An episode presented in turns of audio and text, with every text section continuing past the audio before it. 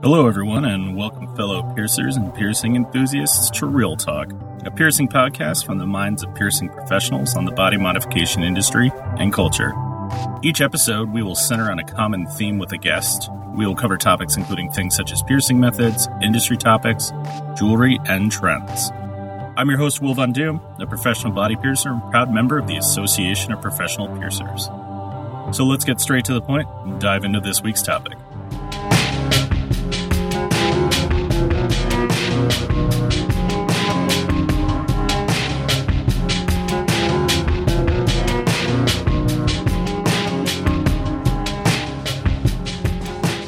Welcome back, everyone.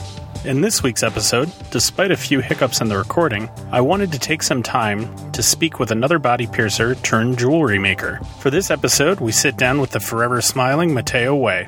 Mateo and I met through mutual friends at my very first conference in Las Vegas over five years ago. Since then, he has been a wealth of information for not only me and my career, but for many other piercers in the industry. Being a former studio owner, Mateo sold his business a few years ago and, began investing his time into his other passion, creating stone body jewelry. His stonework is well known throughout the industry for not only its quality, but for his thoroughness for ensuring the piece is perfect. So, without further ado, listen in as we discuss the trial and error of crafting stone, the transition of becoming a jewelry maker, and how the unique perspective of being a piercer can possibly make better body jewelry.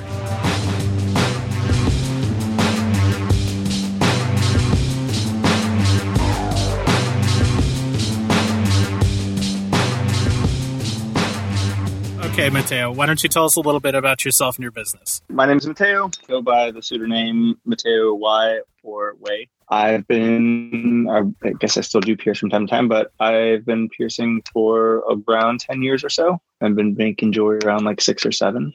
I'd say within the last three to four years, I've been kind of doing it more as a career than just a hobby. What else? Yeah, I have a dog and five cats and a snake and a really rad girlfriend. So many, so cats. many fucking cats. but yeah, uh, that's pretty much it. Rad.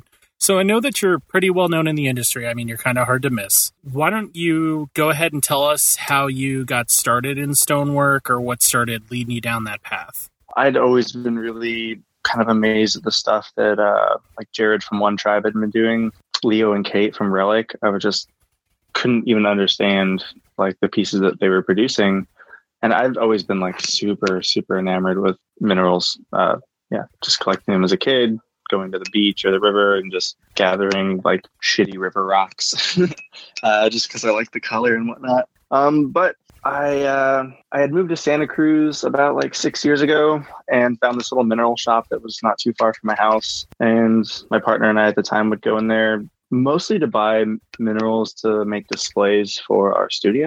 And uh, one day we're just, you know, I found this really awesome, uh, what's it called? Uh, I think like this Dryhead agate or something. This little halved geode. And the uh, the old rockhound guy that owned the place overheard me talking to my friend about how I wanted to send this away to like Leo and Kate and have them turn it into a set of plugs. And the dude was kind of rough around the edges, but he was just like, screw that. Like, why don't you just do that shit yourself? Um, and I was like, well, I would if I knew how, to actually approach that. And he actually put me in contact with the, like, I wouldn't call it a manager, um, but the person that was in, in charge of this, like, lapidary workshop uh, that was put on by the Gem and Mineral Society in Santa Cruz. And put me in contact with him, and I went and checked out their little workshop. And yeah, he was like, taught me how to make a cabochon. And from there, I kind of just, you know, tried to figure out the way different materials reacted to different grits and whatnot. And with a little bit of time, started applying what I knew about cabochons, you know, carving them and whatnot to applying it to like body jewelry. It was definitely a very, very, uh, very much a trial and error process. I feel like there would be a lot of things that you need to pick up on, like by messing things up, one of those like acquired type knowledges. Totally, totally. Especially without having someone like, you know, if I had like a Jared or you know a Kate or a Leo around to like give a little bit of insight, but working alongside all the the rock rockhounds could be expedited significantly faster if I knew how to use the machines in a similar manner did or had like similar because uh, a lot of the stuff is you know it's a small club, so a lot of the equipment that they have is really dated, really really worn. Which you know can make or break some pieces as far as like the way that uh, the way that I normally carve now. Um, so it's definitely learning you know which machines I could use for which applications, and a lot of the times you know something gets pulled out of your hand because the wheel's worn down and it breaks because of you know because you fucking drop it. um, but yeah, it was it was great though. I feel like I got to learn a lot more about how certain minerals react with you know different grits and whatnot and like having people that have been polishing stones for you know three decades is nice because they can li- lend you into like little tips and tricks as far as like how to approach things in the future so i'm really thankful that i had had them around even though it wasn't like the most ideal situation but yeah. I kind of feel like that's almost like a unofficial like apprenticeship type learning from nothing, like learning from people above you type scenario too. Totally. Yeah, like having like if you were came up in a shop where your mentor was just a tattoo artist who pierced on the side, where it's like a lot of the times you are gonna have to leave, you know, leave that little bubble that you have and seek out information. Thankfully, you know, we live in an age where you can just go on YouTube and look up a lot of these things, but it is definitely hard again finding like someone that has that that's using those tools for the same application, you know? So it's it's definitely kind of trying to think outside the box and, you know, use the tools that you have available to you at that time. Um and not Right. not get frustrated that, you know, you can't make a perfect labret the second time you try and carve something Yeah. tried to help friends with stuff like that and it's definitely a mindset where they you know they kind of come in with this preconceived idea that they're going to make it work but you know definitely uh the stone isn't very forgiving you know You had to cut it one time. exactly It's not like you can pull out, reset the needle. exactly You know? exactly So, did you find it difficult transitioning from piercing full time to doing mainly stonework? I know that you stepped away a little um, after you sold your business, and then there was a little bit of a lull period, and then all of a sudden you came out with everyone wanting your your pieces that you were making. At least what I've heard in the past is it's stone piercers, four four piercers by a Yeah. piercer, so they kind of fit a lot more uniquely than other pieces. And are a lot more comfortable for, let's say, like you know, large size oral yeah piercings. i feel like that's one thing i mean having had probably more than i should have ever had but like large gauge piercings i feel like that's something because i've had them and I understand the anatomy as far as like the way the piercing is performed, I can give a little bit more insight than someone that's never had a you know a three quarter inch labret, you know, or like a half inch philtrum or something like that. So I definitely feel like I've gotten clients who have like tried out other you know companies in the past, you know, buying labrets that they find on you know websites that are already pre produced. I kind of feel like I've gotten those clients mostly because I can produce a piece that's superior purely based off of the knowledge that I personally have.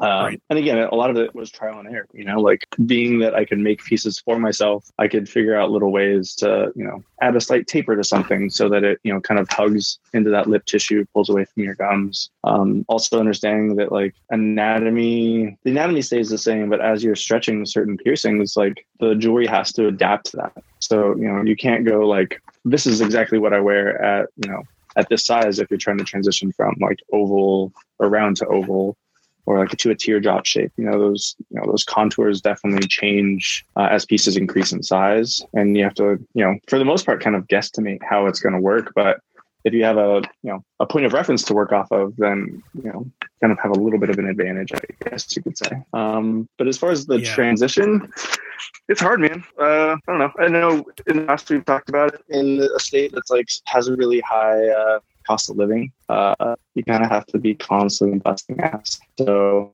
um, when I sold my shop, at that point, I had already had like a super, pretty much only only have to be piercing. You know, other than doing managerial stuff, was only piercing maybe once or twice a week, and then you know the rest of my income was coming from producing stone pieces. And once I sold the shop, then it was definitely one of those things where like I had to work significantly harder and longer hours to make enough to actually you know pay the rent, feed all of the cats Right, and dogs. trading one hustle for another. Exactly, exactly. So, uh, even though it was nice not having to, you know, like having the business and whatnot, I feel like it definitely was like a, an eye opener not having that like security, I guess you could say. Yeah, it is a weird transition going from owning a studio to not owning a Totally. studio. It's a situation that I'm in right now, and uh, it, it's totally Yeah. different because it's once you've once you've had that taste of being like, if I work super hard, it reflects in my business.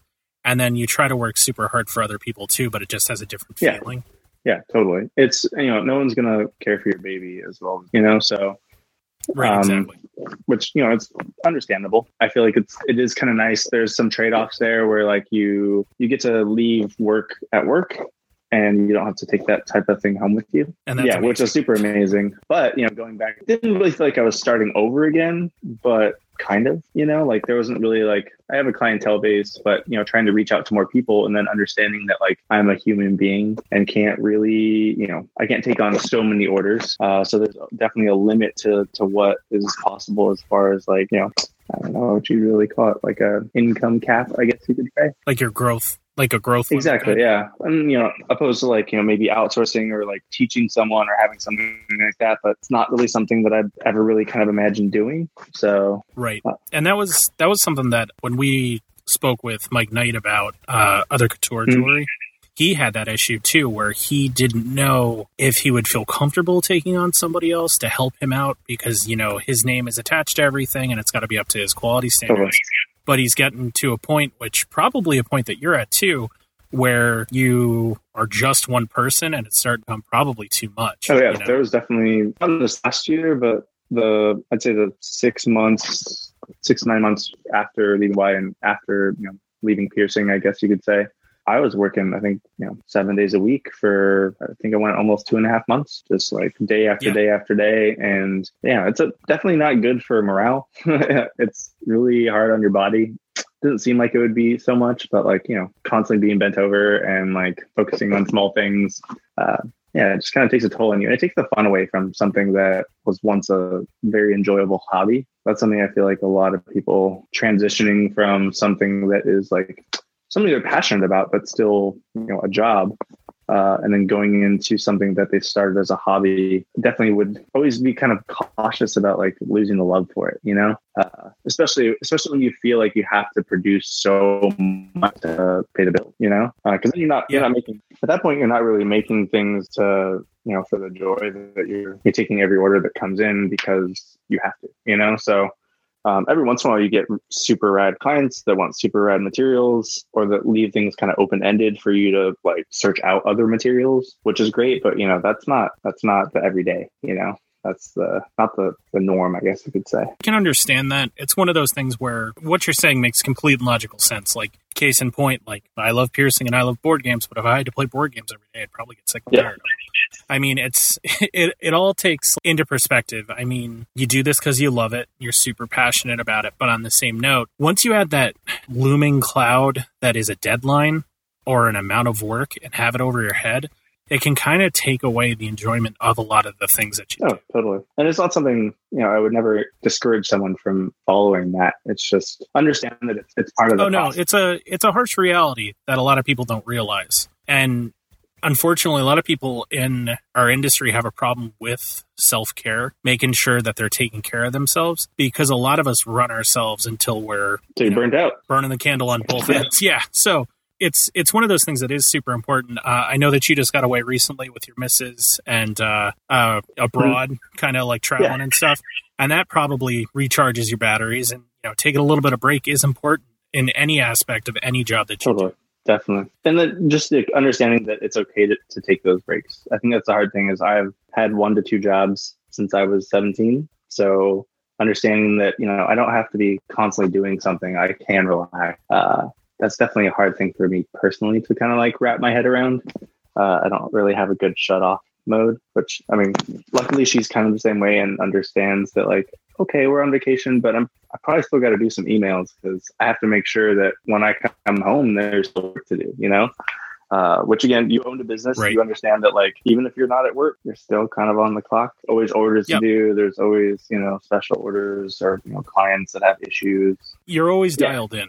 You know, that's the way that I I put it. Like you may put it on the back burner, but you're there.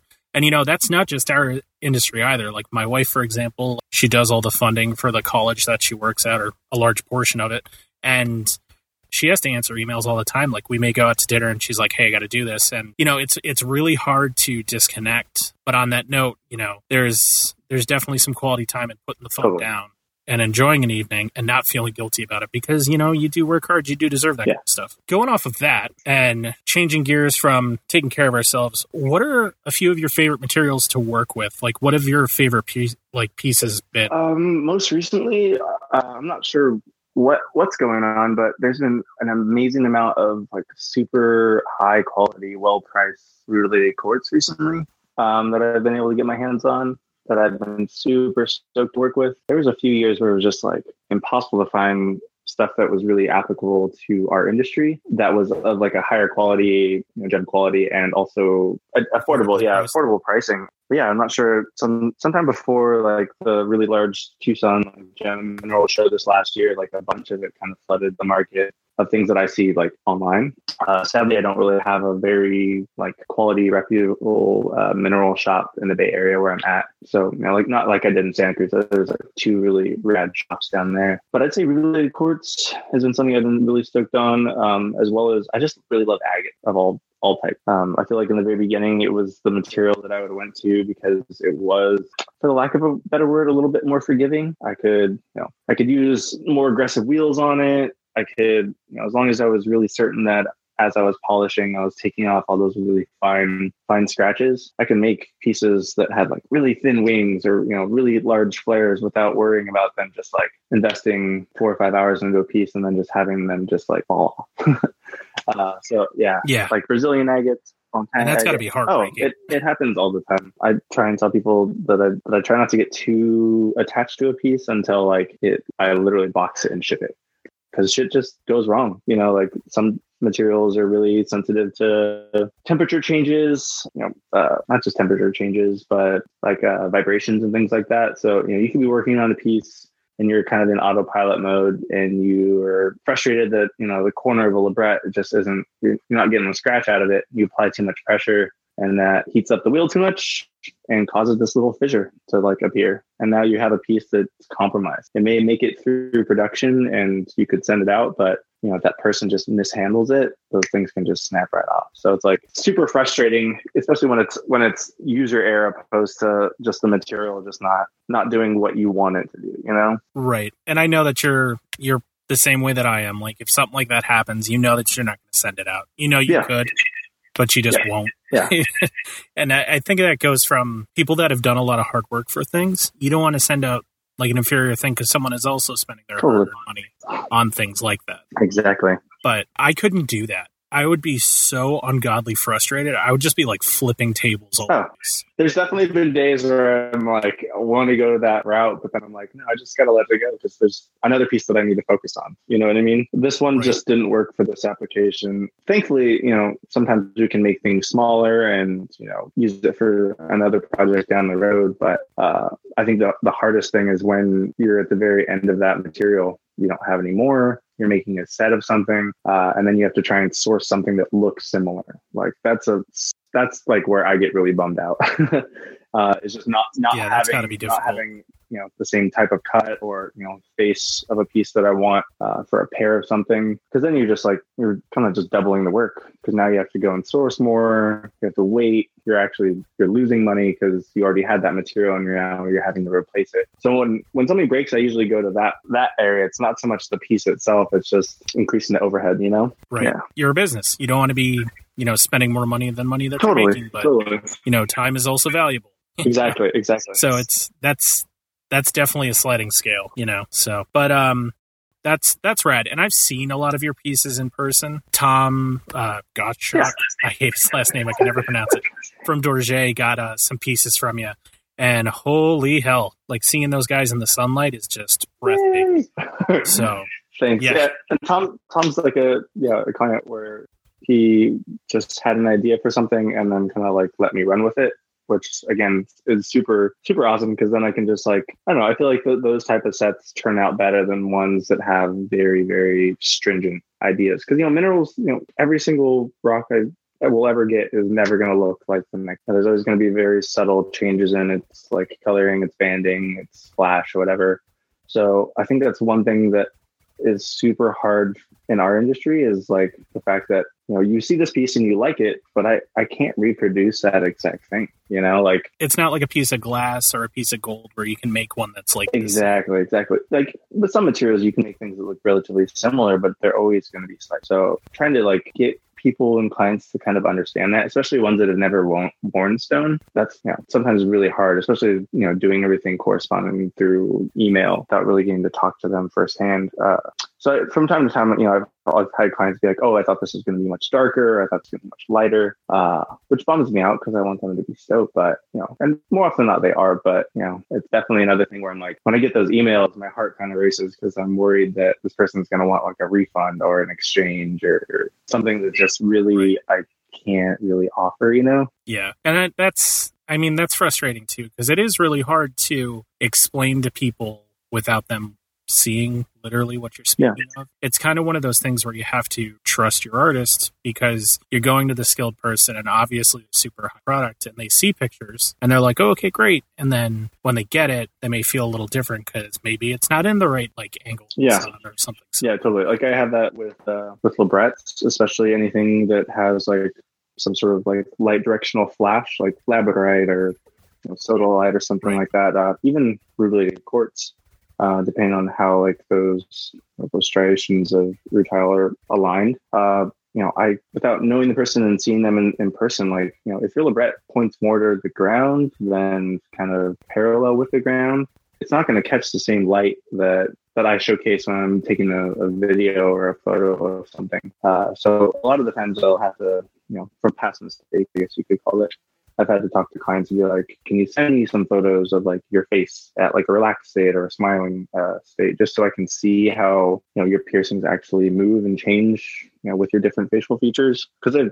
definitely had people be like, oh, you sent me this labret and doesn't flash. I'm like, well, I sent you pictures of it flashing.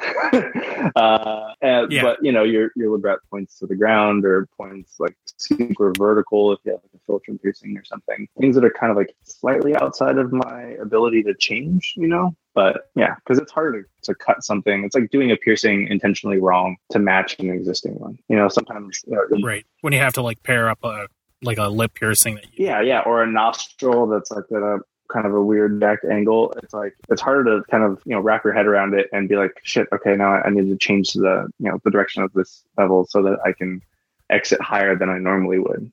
Um, it would be the same thing with right. that. It'd be like i have to cut this material at a different angle than i normally would so i can which you know wastes more material so that it flashes particularly yeah. for this one client um, so you know it's again a trial and error type thing just understanding that those are potential issues and trying to address them verbally beforehand is something I, I definitely try and do but you know every once in a while there's ones that slip through the crack you know right and I think that's an important thing. I mean, there are lots of stone makers in our industry, you know, we already spoke about, you know, like Jared, One Tribe, Relic, all those. And I mean, I think being a piercer gives you that little bit of you know extra knowledge that other people could potentially learn from because not many people are going to realize that you know the angle or how they smile is going to change how they look yeah, at things. Yeah, totally. Yeah, it's like showing a, a, one example I always have is like showing a client their the marking for their tragus piercing, and you know they look in the mirror and they're like, oh, it's like on the tip of my tragus. But you know, in reality, when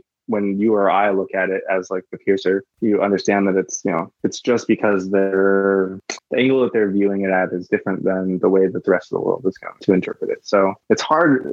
That's in one of those like kind of teetering boards to be staying on where you're like you want it to look good to other people, but you also want the client to like be able to look in the mirror and be like that looks kind of rad. So it's like where do you kind of draw that line between which is more important? You know? Um, yeah, it's a difficult dance. But, yeah going off of that, do you have any awesome things coming in the future? Do you have like any stones that you're looking to like work with? Do you have any gem shows that you're going to be hitting up? Every year that I want to go to the show in, in Tucson, and it has been like five years not going. uh, usually, just work and scheduling hasn't really allowed for it, but I'll be going to that in the uh, early spring. I think it's like generally around like February to March.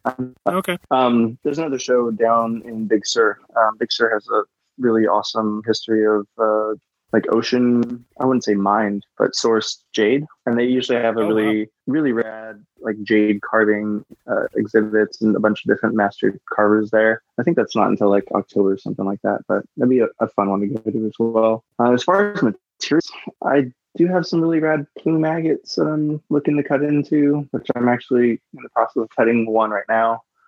Nothing that i can really think of off the top of my head.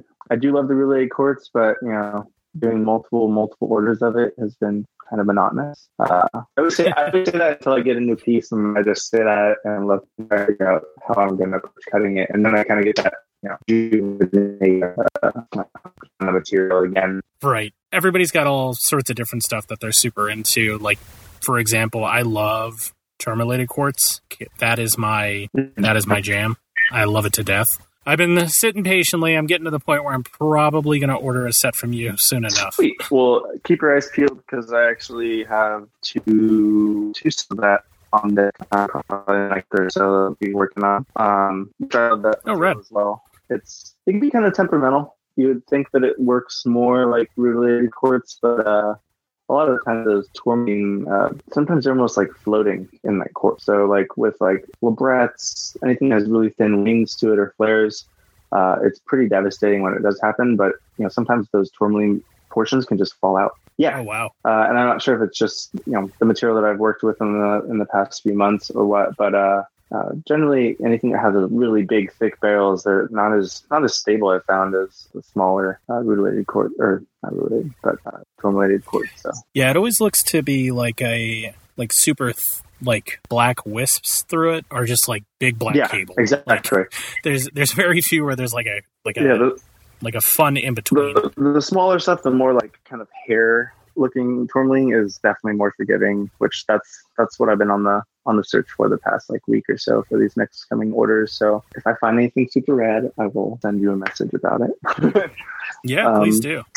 Yeah, other than that, I don't really Cool. Don't really think so. I mean, I'm generally pretty stoked on almost everything I get the chance to do. You know, really basic pieces, things for clients that are you know that are trying to like stretch the labret. I do offer a kind of like a dealer's choice, I guess you could say, where I get to pick the material and then yeah, they get to pay just a slightly you know discounted price. I've been doing that a little bit more with some of my regulars, and I'm more stoked on that because then I get to use material that I've been sitting on for sometimes years, and then I'm stoked on making making the piece opposed to just doing like something really basic like obsidian or some like lower you know price agate, you know, like a Montana agate or, or Brazilian agate. So uh, I feel like I'm lucky that I get to work with such great clients that want super rad shit all the time. So I feel like I'm stoked on all the orders I get to do. Yeah, no, that's that's pretty awesome, especially making it so a little more affordable for some Yeah. people. And then obviously there's passion in all of your work, but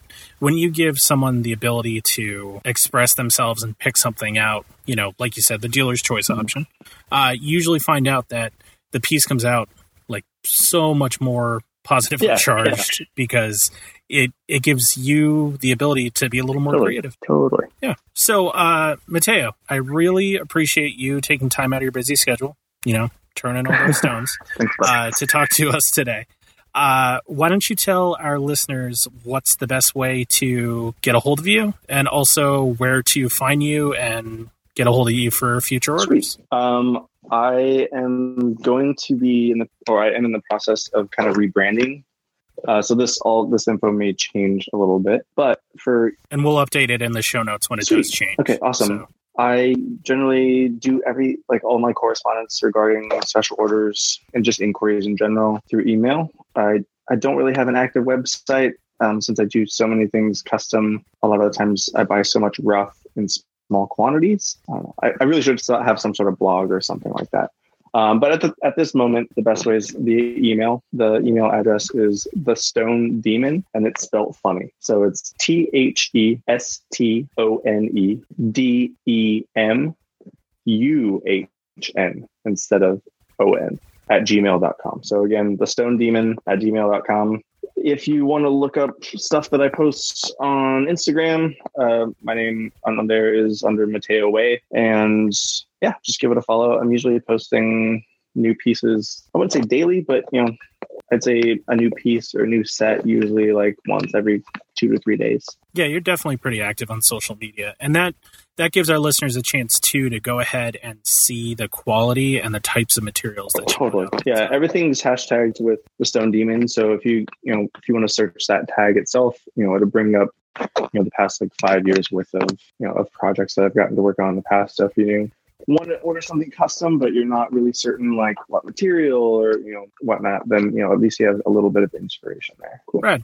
And then I just want to make sure that our listeners know if you have a mm-hmm. question or you have like a like a material that you're thinking of but don't know if it's possible, just go ahead and shoot Mateo an email because a lot of a lot of people are intimidated to contact people like you. Don't be. I'm a big goofball. I'm a giant goofball. Yeah. But uh, yeah, yeah, email's usually the best. I know there's like direct messaging and stuff like that. Um, you can shoot me messages on there, but I, will probably just kind of point you to to the email. And I do have that email written down um, in my in my bio on Instagram as well. So a little bit easier easier oh, to find if uh, if my spelling wasn't correct or. and yeah, don't worry about it because we'll we'll put it in the show notes and we'll have a link to your email and also to your Instagram too. So. Awesome yeah, I really appreciate you taking your time, bud, and uh, good luck with those stones. Hopefully, we don't have any issues. And uh, actually, I'll probably see you in what, like two? Yes, yes, for for the Richmond. Yes. So, uh, what what what is Shelby's new name? Sh- oh, Schmitchens. I don't know. I don't. I don't even know what it is. I'm just gonna. I'm just gonna say Shelby and Adam, and I'm just gonna leave. Yeah, perfect. So rad. Awesome, dude. All right, awesome, man. Then uh, I'll talk to you soon, and uh, yeah, Wonderful. good luck with everything. Thanks, buddy.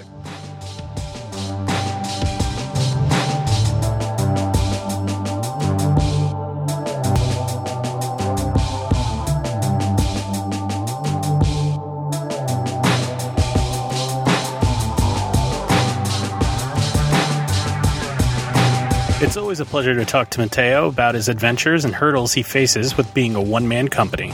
I hope you all enjoyed his positivity in this week's episode. You can find the information on how to contact Mateo and his company, The Stone Demon, on his Instagram, which is included in this week's show notes.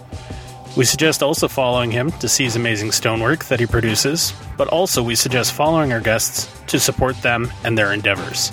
I would also like to thank this week's sponsor, Other Couture Jewelry. Owner Mike Knight and his company have helped us to cover the costs with producing this podcast. You can find more information about him and his company under the sponsors tab on our website, realtalkapiercingpodcast.com. We have some great episodes in the future lined up, including the one I promised on the experience of running a high end studio within a tattoo business. Stay subscribed to get notified of when new episodes are released. Stay subscribed to get notified of when new episodes are released.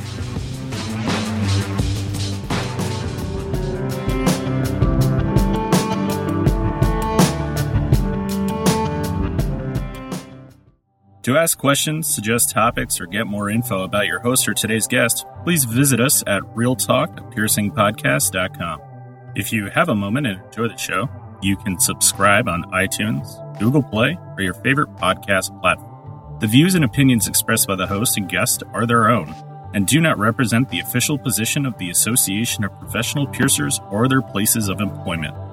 Music by Broke for Free.